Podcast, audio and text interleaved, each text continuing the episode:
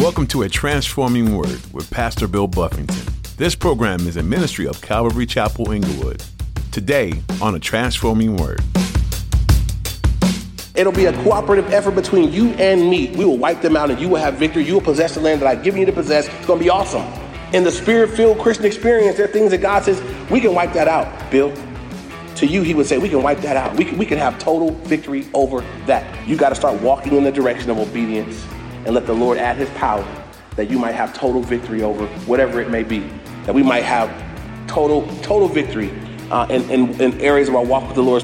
When you don't kill a weed, it comes back even stronger and might spread to other areas. That's why you have to kill it at the root to fully remove it from causing problems for the soil and the things you actually want to grow. In this case, Pastor Bill teaches on God wanting the Israelites to wipe out the wicked people who were living in the land. He had been patient for centuries with this nation, and they continued to go against anything God desired. Sin is like this too, and you need to wipe it out. Now, here's Pastor Bill in the book of Numbers, chapter 33, for today's edition of A Transforming Word. Verses 16 to 36, it takes you from Mount Sinai to Kadesh Barnea, and it lists all the stops in between. So, verse 16 to 36 is from Mount Sinai to Kadesh Barnea. The last one, verses 37 to verse 40, take you from Kadesh Barnea to Mount Hor, H O R. And then the last chunk is verse 41 to 49, is from Mount Hor to the plains of Moab. And that's where it ends up at. That's that big chunk, verses, you know, 5 all the way to verse 49. A couple things I just want to highlight uh, in between. And I thought it was interesting if, if you if you look at verse you know 16 and you'll look at it, it, the sentences get real short. And it's like they go from here to there here to there here to there here to there. It's really fast. It's rapid. You know they're moving from place to place. There's about 30 places named in a very you know quick cadence very short succession. They go here they go here they go here they go here and this is what's significant here. During that period of time, there was a lot of activity, a lot of movement, a lot of going, a lot of doing, but there was no progress. Moving and moving and moving, going and going and going, doing and doing and doing. They were so active, but they weren't getting anywhere. There was no progress being made. They weren't coming any closer to the promised land. Um, again, it was a result of their unbelief. And I would just point this out. In our walk with the Lord, sometimes it would behoove us and benefit us to slow down and God, am I walking my faith here?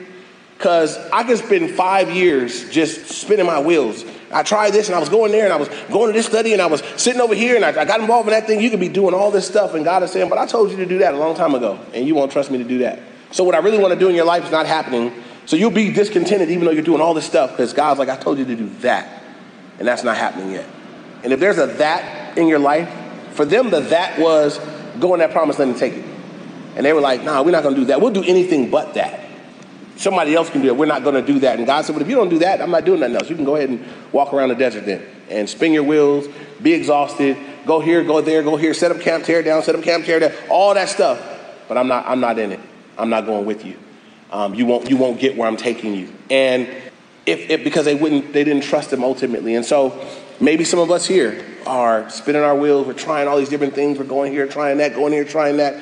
And if God has spoken clearly to you in some area that you're not obeying, I would call you back to that thing and say, go back and do the thing God told you to do. Go back and be obedient to whatever He spoke to you clearly last. Quit trying new stuff when God has spoken something very clearly. And I found this um, in my own life, but I, I found this in times of counseling and speaking to people that many times people are they're, they're trying all these things. They're praying about this. I'm, I'm going to try this over here. And, and we think about that. And they're, they're, you, you, look at a life and it's like, it's so sporadic and everywhere. It's like, bring this, bring it down. Like, what's the last thing that in clarity God spoke to you? And many times you'll come back and God has called them away from something that they haven't come away from. God has spoken to them to do something that they, they don't want to do it. Um, they're not really open to it. They don't, they don't trust him. They're afraid. They don't feel like they can. And so they're trying, they want to appease God. God, I'll do this for you instead. And God won't be appeased right? God made me and God made you specifically to do specific things. And I can't offer God a substitute. I can't say, God, I know you want me to preach the word, but I just want to, I just want to do this. You know, I want to, I want to do this thing instead. No, He's not going to be in that. God's waiting for me to obey the calling over here to do what He called me to do. Do you have a calling from the Lord? Is there something God has called you to do? Um, if so, I'm, I'm, just encouraging you that you would obey Him, uh, that you wouldn't be spinning your wheels for years, unnecessarily wasting life, wasting time, but that you would do the thing God called you to do. And if there's something God has called you away from, would you come away from it? Uh, just come away from it. Let it go. Put it down. Break it off. Leave it, leave it be so that you can do and be the thing that God has called you to do and be right now. They're an example to us of wasted potential, wasted. These are wasted lives. These were lives that at one point could have gone into the promised land and enjoyed all that God had made available, who instead wandered around the desert until they died. Just think about that. They had the potential to do something really exciting, go in the promised land, win wars, have exciting battles and fights and win every time because God said they would win every time, to take land, to have milk and honey and big old grapes and eat real good. They had, that was their potential. And what they ended up is in the dead, funky, hot desert, wandering around until they died because they wouldn't trust God. May we learn from that. May that not be the case for any of us. Uh, may we enter into all that God has for each one of us. And so, again, a lot of movement, a lot of going, a lot of doing, but but no real uh, progress being made. Now, everybody skip down to verse 50, and that's where we're going to pick it up. So, verse 50 says, Now the Lord spoke to Moses in the plains of Moab by the Jordan across from Jericho, saying, Speak to the children of Israel and say to them, When you have crossed the Jordan into the land of Canaan, then you shall drive out the inhabitants of the land from before you. And I want you to notice the strong language again. Destroy all their engraved stones, destroy all their molded images, demolish all their high places. You shall dispossess the inhabitants of the land and dwell in it, for I have given you the land to possess. And so they're getting new instructions for this new group as they're going to have the opportunity to go in. This is the group that will go. These are the kids of those that have died off in the wilderness. And Moses has clear direction from the Lord. And I want you to know what the Lord told him to do. Um, it's four D's um, first, he tells them in verse 52, you're going to drive out all the inhabitants from before you. What does that mean? That means when you go into the land, there are people that already inhabit the land, you're going to drive them out. You're going to ultimately, they're going to kill them. They're going to defeat them in war. Some people look at it and say, hey, that's, that's, I don't understand why God would, why is God into that? God's into murder. God wants them to kill everybody. Why does he want them to do that? This is why. The Canaanites were a wicked, corrupt people. God had given them 400 years to turn, to change, to repent, they would not turn, they would not repent. And God knew that if his people would go into the land and just dwell with them, that they would be impacted by them. Therefore, God said, wipe them out. What is that like in the spirit filled life? There's some things that God would say, get that out altogether. I don't want to coexist with that thing in your life. I want that completely driven out. Drive it all the way out. There are some things in our lives that God is saying, I, and I don't want you to compromise and try to have me and that. I want you to drive that out so it can just be me. Some people try to try to keep it around and and keep it by, and that's what we that's what we call compromise. God says, I want you to drive it all the way out. Drive them out. That's the first one. Then he says, so drive out the inhabitants of the land before you. Then he says, destroy all their engraved stones. So all their idol stones that are everywhere, God didn't say move them around, sell them to some neighboring country for money and stash it. God said destroy them, completely destroy them. Uh, there are people that come to the Lord and they got things that they'll never be useful again. Will an idol ever be useful again? Never. And so God said, just destroy it. There's some things that we had or have maybe that God said that'll never be useful to you ever. Destroy it. Tear it up. You know, go ahead and go ahead and tear it up. I had a guy at one point that was repenting of his drugs and everything else, and he came in. He literally came in and he brought his drugs and he brought his um, pipes that he used the drug, he smoked the drugs with. He brought it all in. And I was like, well, hold on. you know, walk with me to the bathroom. So we dumped all the drugs in the toilet, and then we took the pipes. I sat him on a napkin and smashed them into there, and then we crumpled it up, and we probably clogged up the toilet, but we threw that in the toilet too, and we flushed it all down and said goodbye. But I'm like, you, will never need that pipe again. You know, so let's just tear it up. Let's just destroy it. There are things that God would say, man, just destroy it. Put it all the way away. When God tells him those idols, those things have never been useful, they will never be useful, destroy them. Um, are there things that we are in possession of that God would say, man, destroy that? Destroy that. It's got no, it'll never be useful to you. If so, we want to heed that. The next thing So destroy all their engraved stones. Then he said, destroy all their molded images. Uh, another way that they made their idols, the molded images, is destroy them. Don't save them. Don't salvage the precious metal. Destroy them. Don't have. Don't come up with another use for them. Destroy them. Get rid of them altogether. The last thing he says, um, not, not, not the last two. He says, and demolish all their high places. So the places where they would offer sacrifice and worship to these false, he said, demolish those things, tear them down. He didn't say, worship me in those places. He said, tear it down. I don't, I don't, you're going to build somewhere new to worship me. Tear that down. Tear it all the way down. Just demolish it. And then he says in verse 53 You shall dispossess the inhabitants of the land and dwell in it, for I have given you the land to possess. And so a second time he says, I want you to dispossess them. Basically, I want you to kick them out. He opened up with kick them out, drive them out. Now he says, dispossess them. That means you used to possess it, now I possess it. So if I were to dispossess you of your car, that would mean I took your keys and I drove it away, and now it is my car. Um, that, you know, I'm taking it from you. God says, dispossess them, put them out. Um, and, and he didn't mean run them off, he meant kill them. They're going to be destroyed. And everything connected to them, God said, wipe them out. Now he's going to give, that was the command. And now God's going to tell them, this is what's going to happen if you don't do it, right? If you do do it, you're going to enter into the land the way I want you to. That's what I want for you. And that's what we want to know. How does God want his kids to enter in the promised land? I want you to, I want you to enter in totally victorious. I want you to get this, guys. Total victory wipe out all the enemies, knock down all the idols, destroy all the molded images. I, I want total victory. So many Christians have bought the lie that, you know, I'm, I'm, I'm just human. You know, I mean, I, I, mean, that's why I mean, I'm never going to really be all the way perfect. You know, I'm just, and, and, and while it's true that we'll never be perfect, some people, they, they meditate on that idea to a thought. We're still striving towards perfection. You don't accept that. You don't accept that. You know, I just, you know, that's why I continue to, you know, mess up and I, you know, I still do this and that, blah, blah, blah, blah. That's not, that's not God. God's like, I, I, I can give you total victory.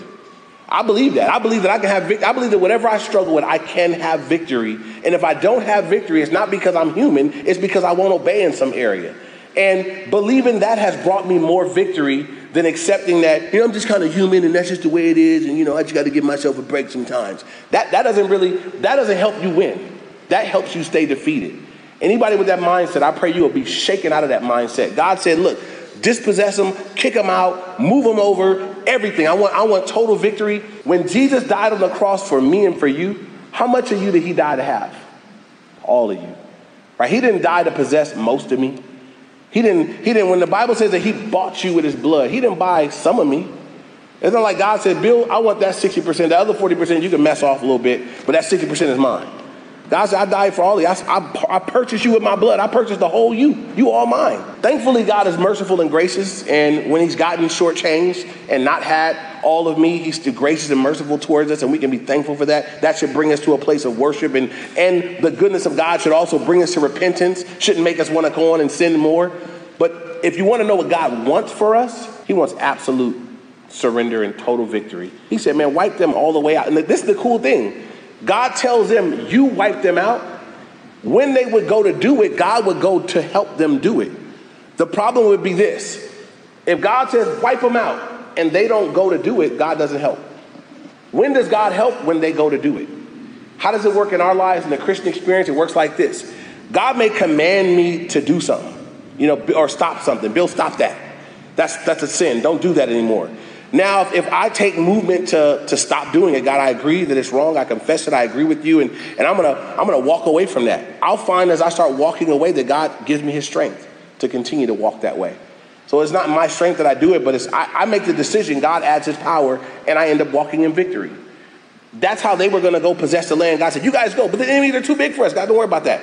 You go, right? You just face the fears. You go because I said go. And when you get there, you're going to find out that I supernaturally help you to take that land, to wipe out them enemies and take that land. It'll be a cooperative effort between you and me. We will wipe them out and you will have victory. You will possess the land that I've given you to possess. It's going to be awesome. In the spirit filled Christian experience, there are things that God says, we can wipe that out, Bill. To you, he would say, we can wipe that out. We can, we can have total victory over that. You got to start walking in the direction of obedience and let the Lord add his power that you might have total victory over whatever it may be.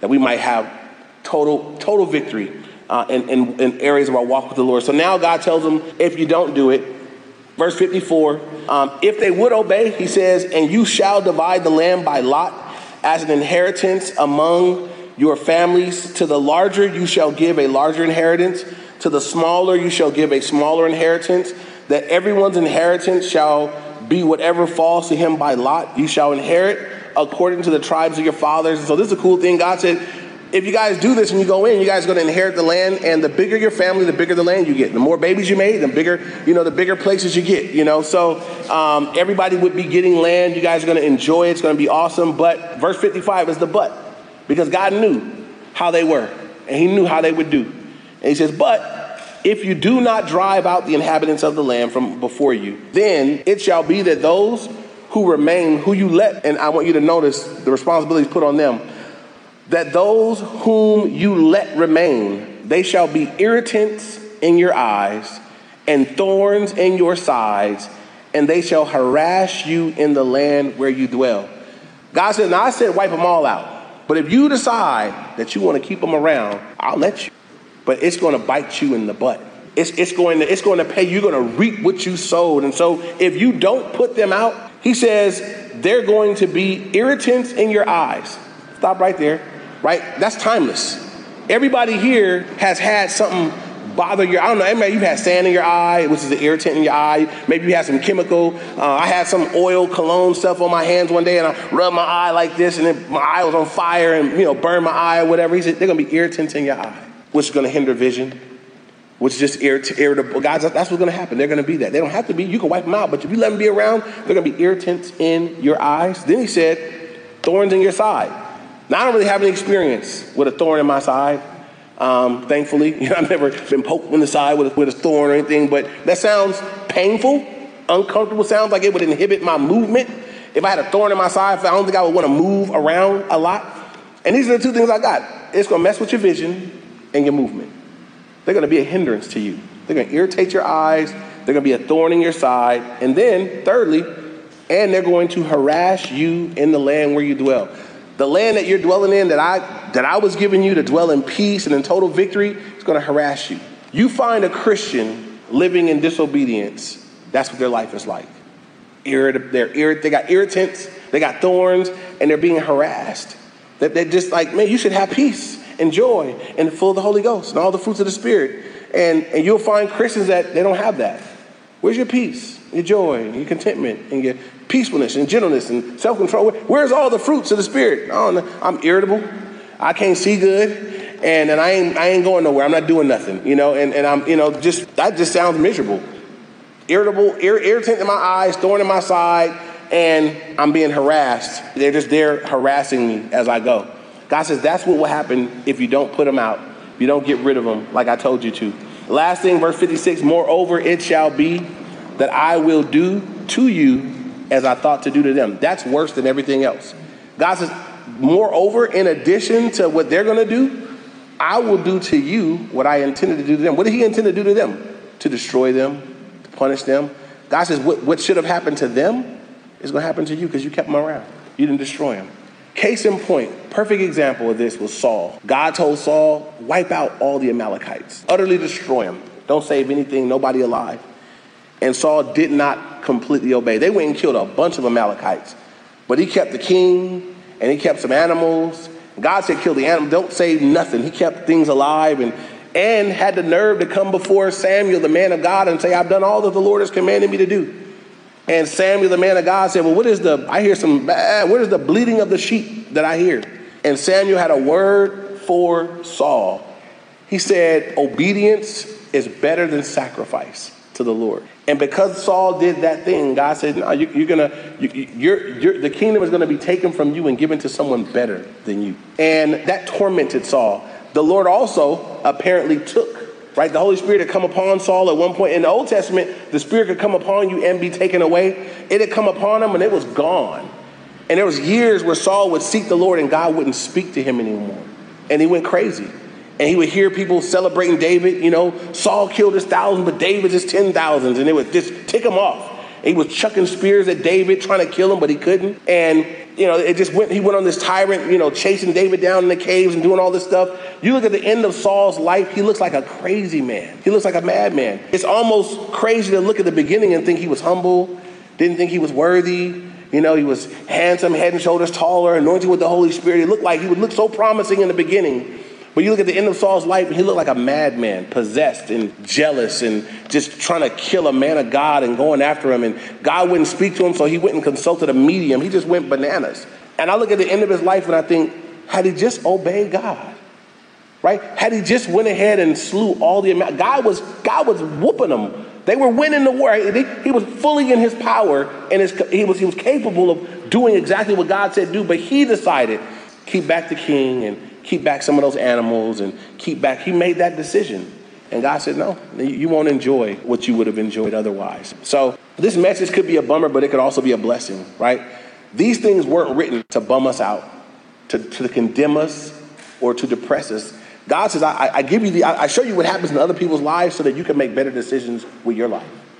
Um, anybody here ever seen somebody get pulled over and, and, and, and when you're speeding and they get pulled over? It happens to me all the time. Uh, I, I, I, do speed. That's, that's a sin that I do, I guess. But I'll, I'll see other people pulled over. You, what's my immediate response when I see them pulled over? I, I immediately get self control. I immediately don't have to go that fast. It's just, whoo, I come off the gas and I slow down. Um, it's, it's amazing. You know, that's how, that's how it happens. And so when we see these things, God says, see that. Take your foot off the gas. Slow down. Right? Look at what happens. And again, it's not just the negative that happens. I believe that God's heart for me and you is that we would see what he wanted to give them that they didn't get. Because there are things that God wants to do for you and me. And they didn't. Later, we'll eventually get to Joshua, right? We're going to eventually get to some stuff where they, they get into the goodies and they get into what God has. They get, we get some, some celebratory wins and victories and wars. We'll get there. But for us right now, here and now, there are victories that you and I can have right now. Everybody here, there are things that, again, the Holy Spirit has been speaking to you about. You be obedient if you feel incapable, if you feel like, man, I'm weak and I, I've tried and I've failed and I've tried and I've failed, then we're going to pray for you. We're going to pray that God would pour his spirit upon you, that God would give you his strength. And, and again, the way the cooperative effort works, it's your obedience. You make the choice, God will give you the power. But God's not going to make a robot out of you. If you don't make the right choice, if you if you go on and make your way to go sin, God's not going to grab you and stop you you're gonna be you're gonna be sinning again. But you make the decision, you make the choice to obey the Lord, and you'll find there's power there.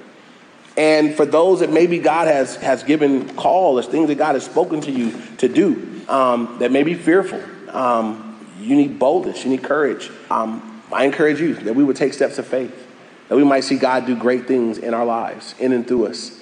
Uh, everything that I need and everything that you need to live the victorious Christian life has been made available to us through Christ everything that we need. We don't need anything else except we, we, need, we need God's power and we need obedient hearts. And everybody here can commit to that. We can all submit. We can say, God, I repent of my disobedience. I ask for strength to be obedient.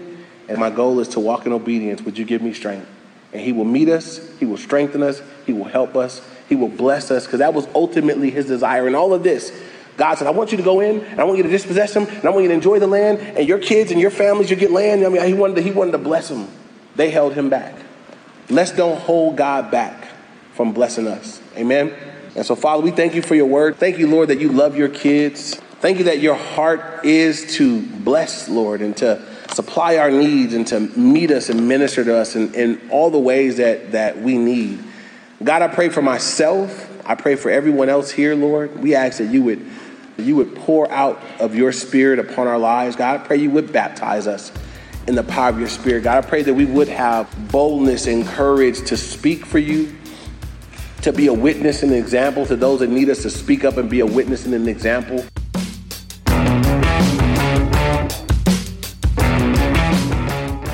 You've been listening to A Transforming Word with Pastor Bill Buffington. As we study through the book of Numbers, do you relate to how the people wanted to rebel, complain, and doubt what God's doing? Throughout this book, it's easy to pick up on a theme that God doesn't look kindly at a rebellious spirit or behavior. However, He corrects the people in a way that causes them to come back to Him with the right kind of heart. The lessons that He taught them are the same ones He teaches you today. He wants you to live fully for Him, not just say one thing and do another. This means not going about your ministry complaining about the things that bother you. God wants you to be overflowing with gratitude for what He's doing in your life and to look back at the struggles and recognize that He was the one who got you through. Are you enjoying these things that you're gaining from the book of Numbers? Today's message is available to listen to again on our website at calvaryinglewood.org. Once you're there, just click on the Teachings tab. Otherwise, feel free to download our mobile app to listen to more messages like this. Just search for Calvary Chapel Inglewood in your App Store. If you're looking for a place to connect this weekend, we love for you to join us for church. Look on our website for the latest information on service times and locations. We're a group of people who love to learn from God's Word and be together as the family of God. Again, our website is calvaryinglewood.org. Thanks for tuning in to today's edition of A Transforming Word.